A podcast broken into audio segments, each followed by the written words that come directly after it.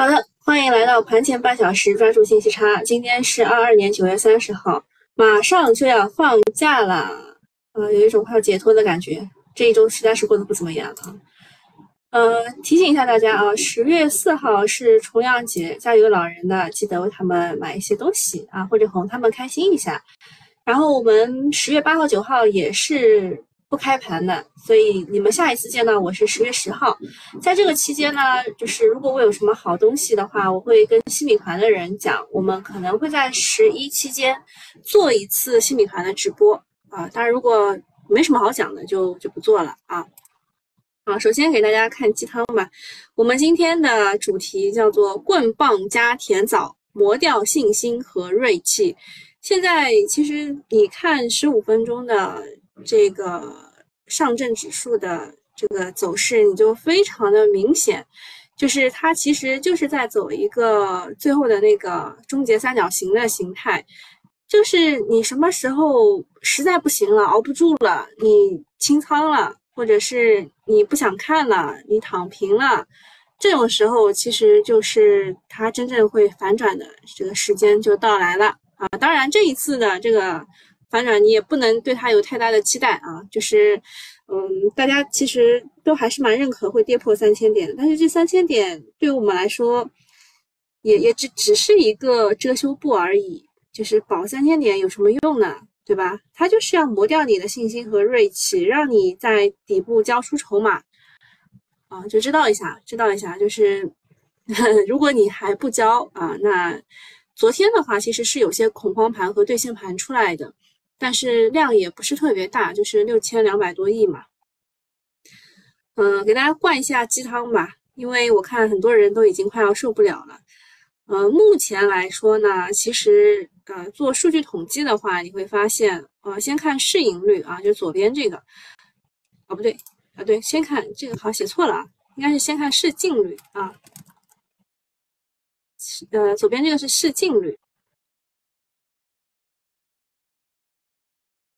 这样写的，左边是市净率，市净率呢是截止到昨天，A 股破破自己的市净啊净值的个股已经达到了四百二十七只啊，看在这里啊，在这里啊，在这里四百二十七只。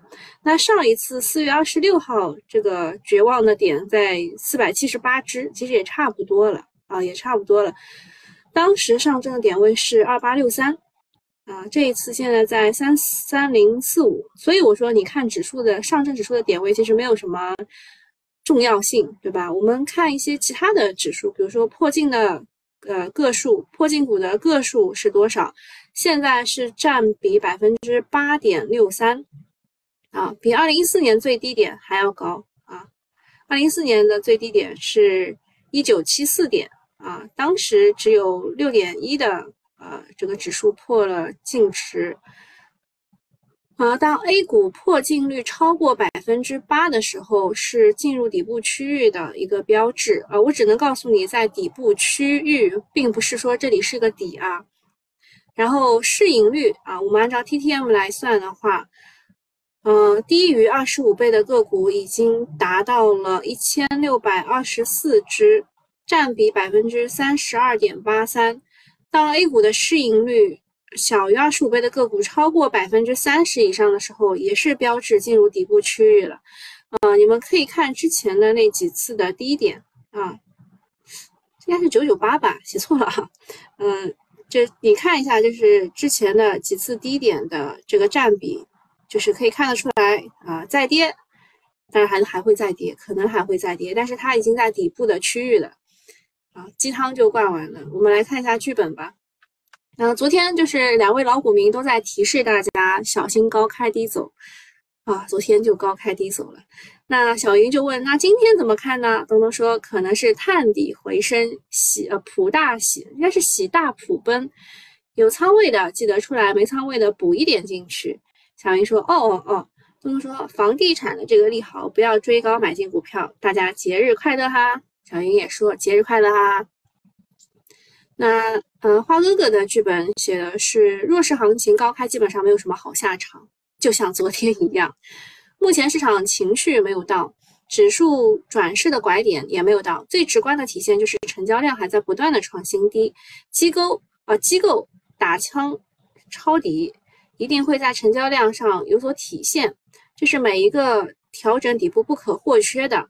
所以这个阶段不要看指数能红盘多少，关键是上涨的时候能放出多大的量能，这是底部最关键的信号。目前信号没有出现，只能继续等待。啊，另外呢，美国的非农数据在假期当中会发布，如果再超预期就更麻烦了。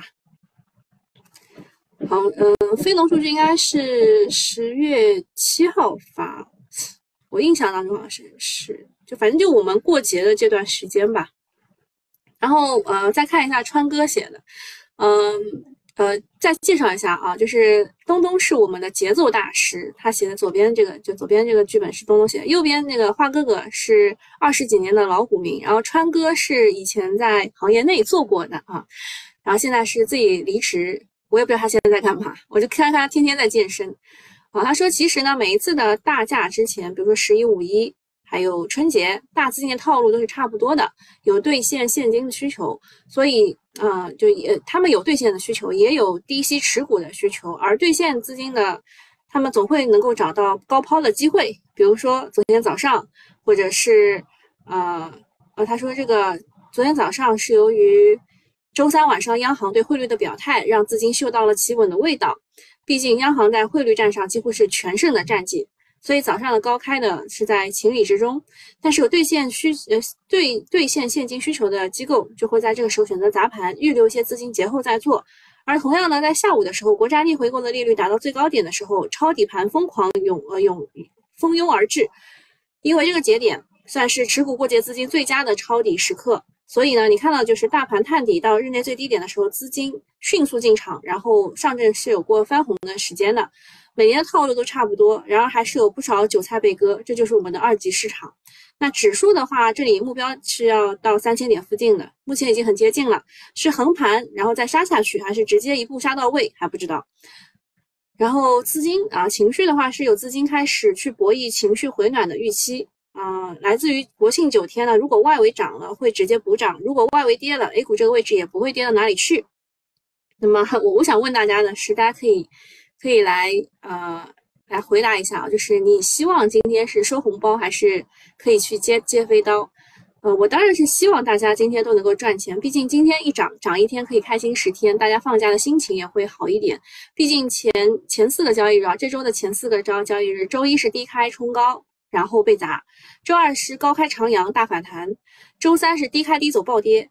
然后昨天是高开低走骗炮，总结一个词就是套路，呃，套路杀人诛心，对吧？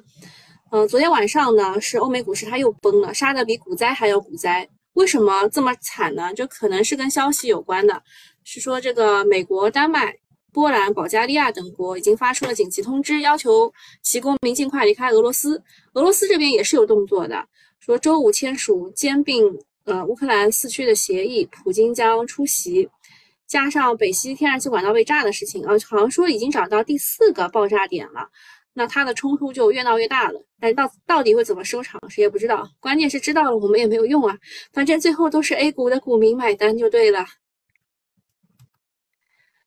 嗯，就是下一个事情是想让大家爽一下的，但是我也不知道会不会伤害中签的股民，就是比还有人比你更惨。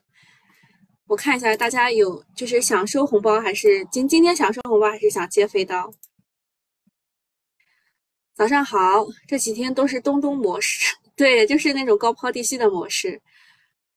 嗯，十月上旬会回到三千点以下吗？我也不知道啊。就是这一轮是照着三千去杀的，市盈率、市净率要剔除金融三驾马车以及煤炭、钢铁来计算。嗯，那好吧，我再再计算一次呗。哦，大家，大家今天其实我感觉没有什么激情，嗯，我个人也没有什么激情，我觉得今天混一混就好了。我昨天写的这个复盘，我就是混过去就算了吧。啊，现在其实是有加速赶顶的迹象的，就是实在不行，就是基本面派，我们就咬牙咬牙坚持过去就好了，熬过去就好了。就因为你知道你买的是好东西嘛，那你就咬牙坚持一下。然后股民的话，就最惨的，昨天是中一千亏四万的那一些啊。啊，我这边又是在装修，对，换了一家啊，之前是我隔壁的，现在是我楼下的。昨天有三只新股，有两只破发啊，中一千五百股来计算的话，呃，中一千这个净岸蛋白亏损一点五三万，中一千万润新能亏损四点一四万。而且受伤的不只是投资者，包括了承销机构啊，承销保荐机构。由于包销弃购新股加上跟投，净安蛋白的主承销商承销商是民生证券，然后他们亏损了五千三百万。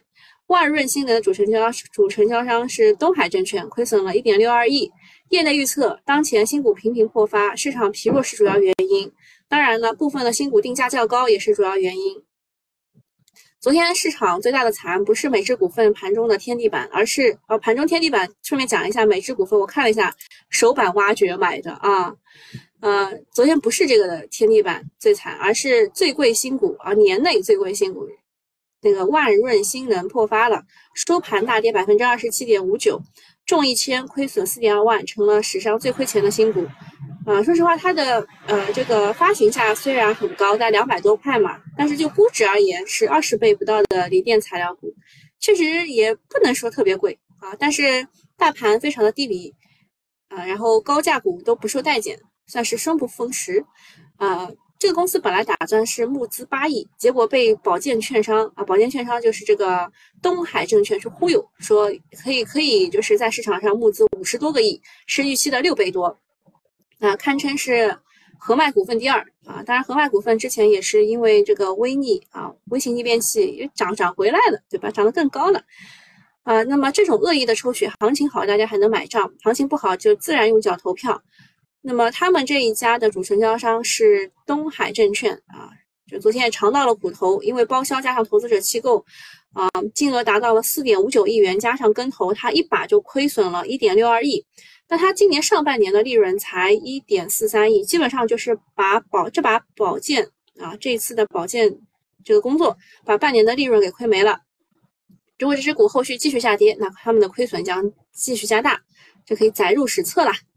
那么在市场低迷低迷期的时候，破发概率还是挺高的，嗯，大家也要管住手。但是从历史经验来看，新股大批量的破发也意味着行情在阶段性的底部。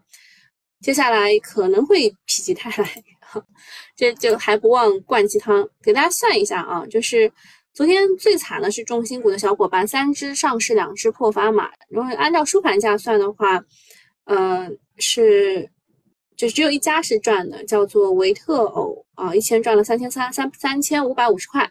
然后万润新能的话是赔四点一万，金亚蛋白赔一点五万。其实之前有讲过打新技巧，有规律的就是两条。第一个是新股破发是有周期的，有一段时间它会集中式的破发，一段时间又几乎不会破发。如果发现近期新股破发很多，也就意味着参加缴款破发的概率就会更高。我之前提示过大家，就是注册制的那个，就是比如说是，呃，七八八，就它它就是它那个。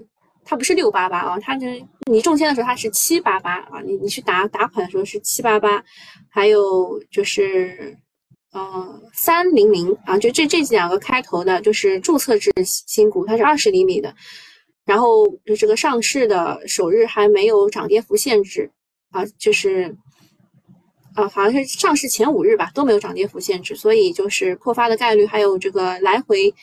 啊，波动会非常的大。如果你发现近近期全部都是就是破发概率很大的，那你看到你中了这个，就不要去缴款，反正你一年有三次的机会啊。如果你一年三次都不缴款，那那你就要被罚六个月，不能打新啊。然后第二个事情是新股的定价估值过高会增大破发的概率，可以用新股的 PE 和行业的 PE，还有可比公司的 PE 去观察比较，呃，这些都是在公告里面都会提供的。啊，就很快可以看到的，但是这两条规律呢又不是决定性的，啊，打个比方，就是不符合这俩规律的新股破发概率是百分之二十，符合的是百分之四十。那你说百分之四十要破发，要不要申购呢？那其实从算账上来说，那还还有百分之六十的概率是赚钱的，也是划算的，对吧？就是很难讲啊，呃，然后 有有一个不成，呃，不成功的小建议。就是像港股一样啊，像港股一样，就是免费就也不是免费，就是只要参与的人都给给一些小甜头，比如说把中签的单位从五百股直接调成一股，技术上是没有什么问题的啊。现在就是，呃，有一些人发现自己账户不足，也是部分呃就是部分缴款，就比如说举个例子，就是那个。啊，你中了一个这个万润新能，你把钱几乎都提出去了，你以为你配不到股了，结果他给了你八十股，啊，就是你真的是零散的股他都给你。然后呃，也也有那种就是中了可转债，然后他他们来问我说，哎呀，没有一千块，账上好像就是因为都去搞了逆回购，只剩下了八百怎么办？我说他会给你八十，哈，他会他会给你你八百的那个就是对应的八十张，啊，太吵了。啊，就是这样做的好处就是它会使得你单次啊，就是新股破发的亏钱概率大幅减少，但是这也就就是降低了打新的可就是可就怎么说呢，就是赌博性啊，赌博性。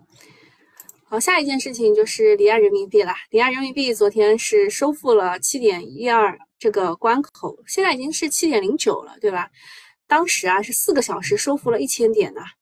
呃，消息面上主要是央行三季度的例会指出，深化汇率市场改革，增强人民币汇率弹性，加强预期管理，保持人民币汇率在合理均衡水平上稳定啊。就是 就是有有一些传闻啊，路边社的传闻，啊，说是会大大加大力度遏制近期人民币大跌，具体的大招要等官方证实。嗯。就稍微给大家看一看吧，也也不能不告诉大家有些什么什么大招，对吧？就是说有四位了解此事的人士在在周四透露，啊，就是已经要求国有大行做好准备，在离岸市场抛售美元，然后还要求国有大行清点包括香港、纽约及伦敦在内的主要离岸分行的离岸人民币的头寸和美元的储备，以便采取行动。啊，就是为捍卫人民币走势，这一轮美元抛售规模会相当大啊。然后中国央行没有立刻回应，就你也不知道还会回应什么吧。就是它其实还有一个就是发行离岸央票啊，这个也是，嗯，它除了可以抛售美元，把美元价格打下去，也可以发行离岸央票，把人民币拉上去。还有就是那个逆周期因子，对吧？就这些都是它央行可以做的事情。就工具箱里东西还是有的。啊，反正就等官方的这个证实。然后就是前天晚上啊，前天晚上央妈属于口头警告，然后空头被吓尿了一下，但却还想着反扑，所以接下来会有一些实质性的措施给空头教训，大概率会在国庆假期出来。那虽然还呃，就是昨天的人民币稳住了，但是美股又崩了啊。那其实我们的 A 股还是比较跟最近的人民币汇率的，所以你关心美股，不如先关心一下人民币汇率的问题啊。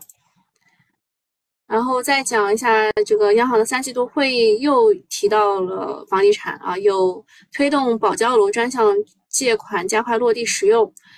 嗯，其实它这个昨天大家重点不是在这个保交楼上面，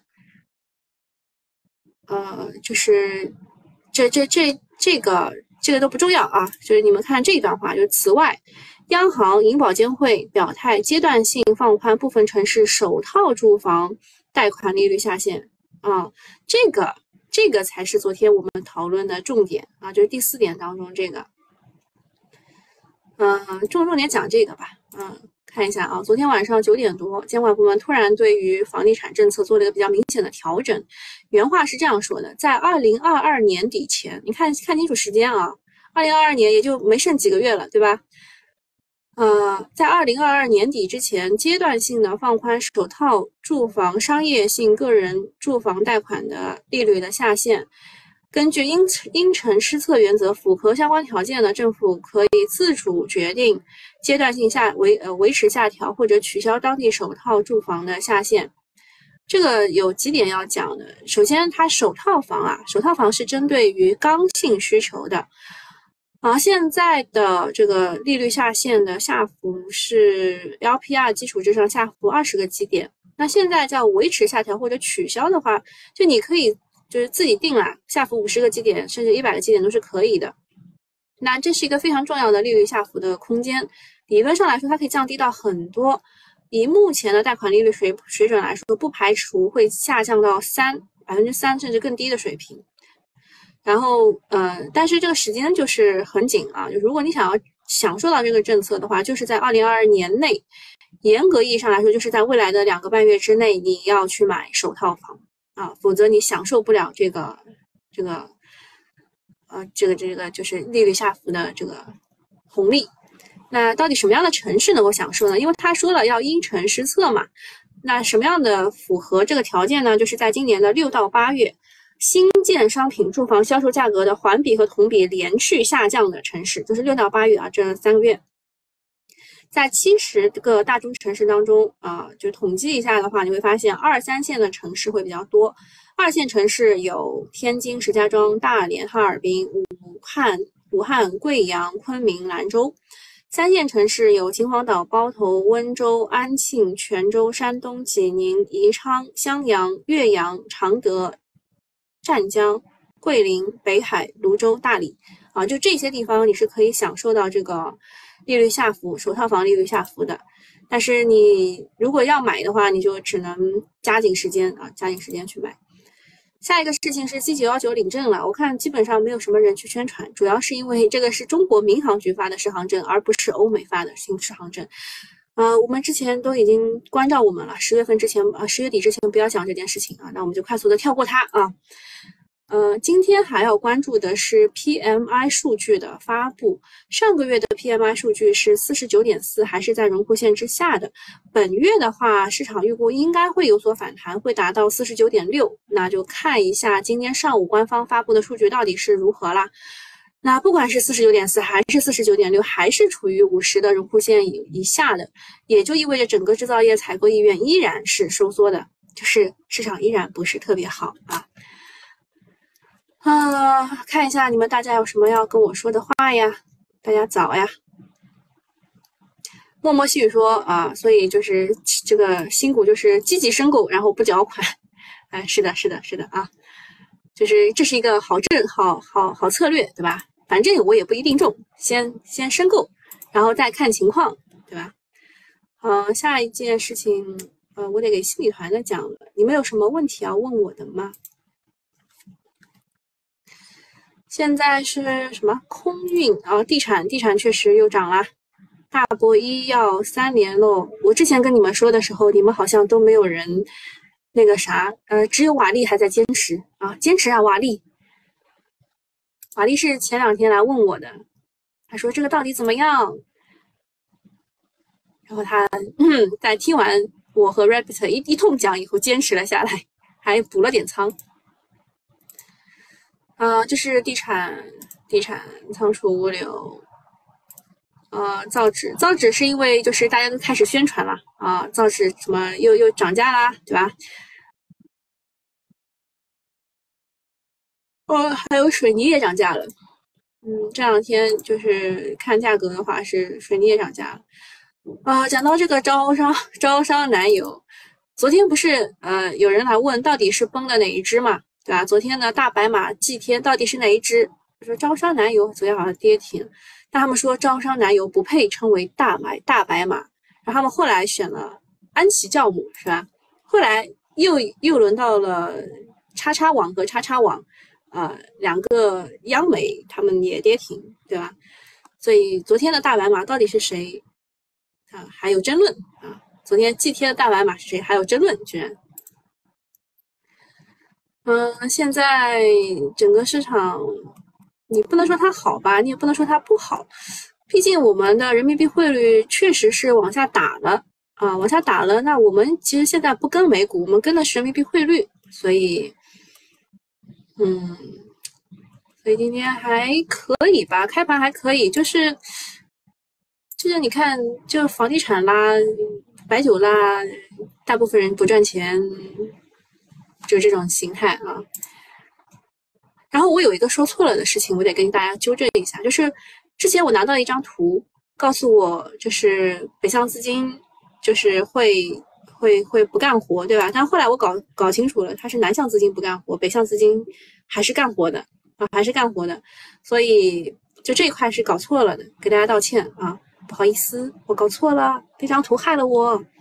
嗯，下一个事情还有什么事情没有讲的？就昨天晚上发生的大事，我基本上都讲了。北溪管道还有就第四处泄漏，这个也讲了。呃，主要就是就很多人来问啊，说一号、二号不是都停了吗？啊，其实还有还有部分是有使用的。另外呢，就是它里面还是有有储气的，因为它就是停了，它也可以把它当做一个储气罐来用嘛。所以它里面还是有很多的。现在目前来说，要往外排的话，还要再排个四五天，所以到现在为止还不能去靠近它去呃去排查故障到底是怎么样，只能说。就是没有没有人来认认领这件事情，嗯，但是受伤的是我们的股民。今天高开，但你看，基本上啊，涨跌幅的统计，有大部分的股票是跌的啊，上涨比例是百分之四十四。啊，我要坚持到半才能关这个。你们有什么问题来问我吗？有些事情是就是产业跟踪啊什么之类的，我是要跟新米团的人来讲的。莫妮卡更关心小主十一怎么过怎么玩哦，准备在家好好认真的学习吧。主要是因为，嗯，就是大盘在低位的时候是一个很好的选股的时间啊，就不要浪费这个时间。然后可能稍微会呃看一看这个。脱口秀啊，或者是我喜欢的电影啊，或者是嗯，讲到这个电影就想到了王一博啊，就是那个就是上档那一天被撤档的事情。刷剧对也会刷剧，我最近喜欢看这种动态漫和就是中视频，就短一短一点的。啊，莫妮卡也排了课啊。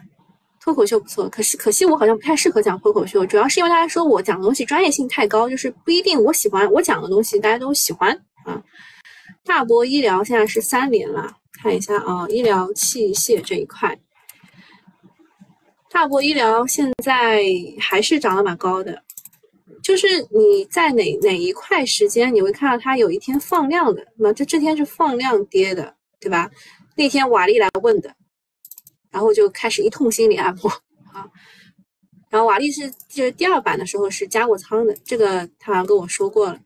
其实其实就是你看它一路在跌的过程当中，呃，在这个位置吧，本来以为它会企稳反弹，是因为就是第二次的高值耗材踩的是那个胯关节和膝关节，对吧？之前讲过很多遍了，就是当时他们也是。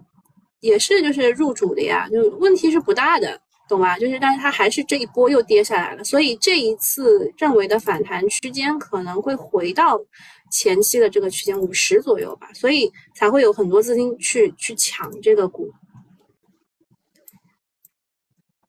嗯，本次设备更新改造专项再贷款可以好好的重视，目前正在落实。第一位设备类的可以用假期来选股了，嗯，这个一共有十个行业啊，花哥哥，你再给我精选一下吧。就是我们我们昨天其实也跟大家讲了，就是我们前两天讲的其实是告诉大家，嗯，就是有一个大家认知上的一个错误，就是。一点七万亿，哎，那个事情在哪啊？在这啊，就是一点七万亿的这个采购，其实不是用专门用来更新医疗设备的，而是央妈准备了两千亿的规模，就是就是用到用到这个啊医疗设备当中只有两千亿的规模，然后一点七万亿是涉及了教育、卫生、健康、文旅体、呃文旅、体育、实训。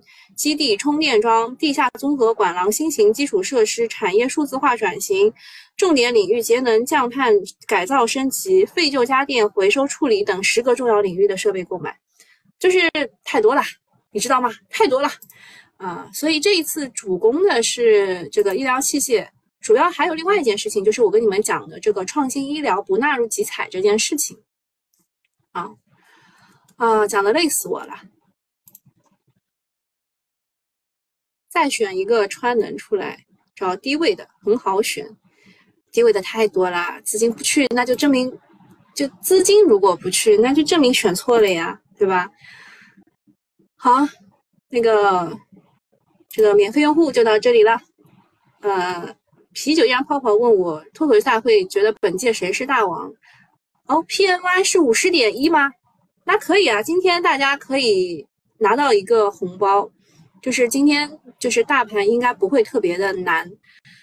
我觉得谁是本届大王？我看完周三的、周二、周三那场以后，我觉得孟川我蛮喜欢的，他的点比较密，而且，嗯，就他给我的感觉比陈露要更亲民，然后，呃，比这个呼兰要要要更放松一点。就呼兰那个小浣熊那个嘚嘚嘚那个，就我我不知道为什么，我看完那一场以后，我更喜欢孟川。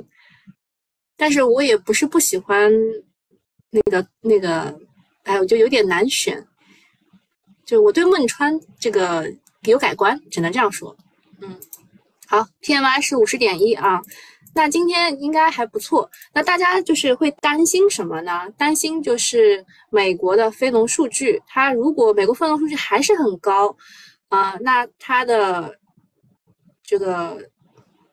就就还是就业率，然后就是那个 CPI 什么，就是就他又要这个持续降息什么事情的。千云说谁拿大王主要看谁拿的剧本好，他们的剧本都是有安排的。哦，原来如此啊，我也不知道啊，我就是当综艺来看的。然后我到现在为止没有看过恋综，我觉得那个有点假，还还不如我自己去，对吧？亲身体验一下。好，那那今天这个免费用户到这里，我们付费用户我们要讲一下产业跟踪的事情啊。免费用户拜拜。嗯，付费用户我要跟你们讲的是一个是一个是呃公司大事，就是盐湖股份他们终于要回购股份了。我之前应该跟你们说过啊，盐湖股份它的回购股份的事情啊，它呃不是普人，我我我之前应该跟你们说过的是。它大概这个价格会在哪个位置？我当时在这儿画了条线，对吧？它现在跌破这条线了，呃，那么跌破这条线意味着什么呢？意味着呃，这个他们把这个碳酸锂业务就白送了，就是呃，这条线就是它那个化肥的估值线，化肥就是它往上走，就是化肥加上碳酸锂的估值。啊，那么跌破这条线就意味着，就是银行系的产业资本把这个盐湖一哥，呃，就这个就搞成了碳酸锂业务就白送了，懂吧？就是他现在进入了合理的布局区间，所以他出手七点一万到是是七点五吧？啊，七点五亿啊，七点五亿到十五亿回购股份啊，我对这个很多零一下子反应不过来，我还是写一下吧。七点五亿到十五亿，然后它的上限是四十点六二。嗯，就是这个股吧，它它如果再跌一跌，就是就是我我会更喜欢啊。当时给的就是它复牌的这个测算，就是二十四点八七到二十六点三二，它结果一下子开到三十几，我我就没要啊，当时就没有想过要买。但是它现在回到我们合理估值区间内的。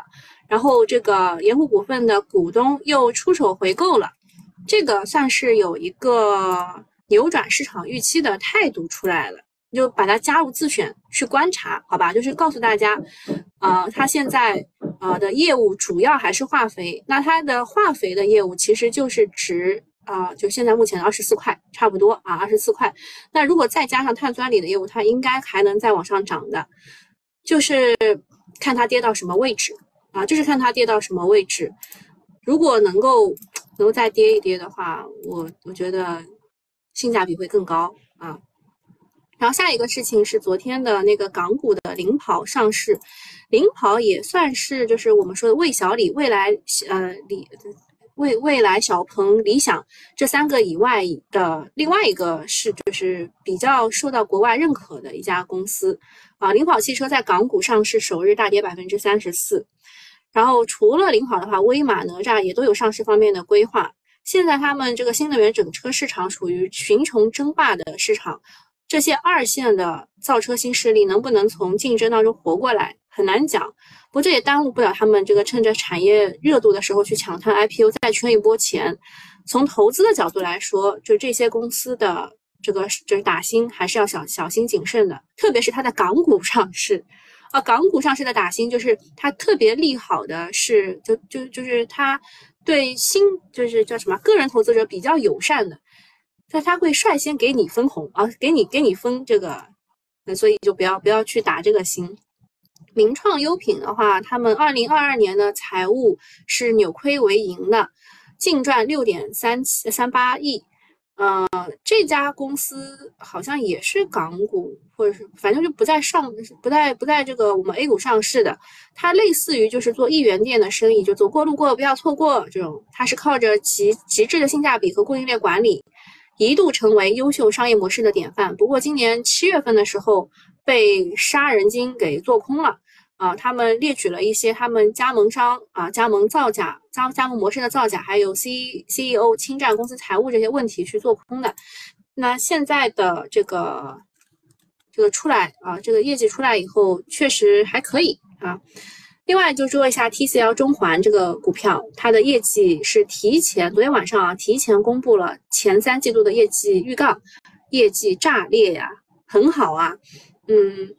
就是比较超预期，主要是，嗯，在限电和硅料价格大涨的利空之下，啊，它做这个电池片，就是它在硅料的下游这家公司，居然是业绩，呃，环比可以就第三季度啊，环比可以增长百分之二十五点三到百分之三十四，嗯，就是盈利进一步增加了，呃，超预期的地方就是在第三季度销量没有明显增长的情况之下。靠着降本增效，把盈利进一步给提上去了，而且它作为行业龙头，价格往下游传导可能会比较顺利。那预计第四季度随着硅料产能的释放，开工率有望逐步上行，它全年的呃出货量有望达到八十五到九十几瓦，单瓦的净利可以到八到九分。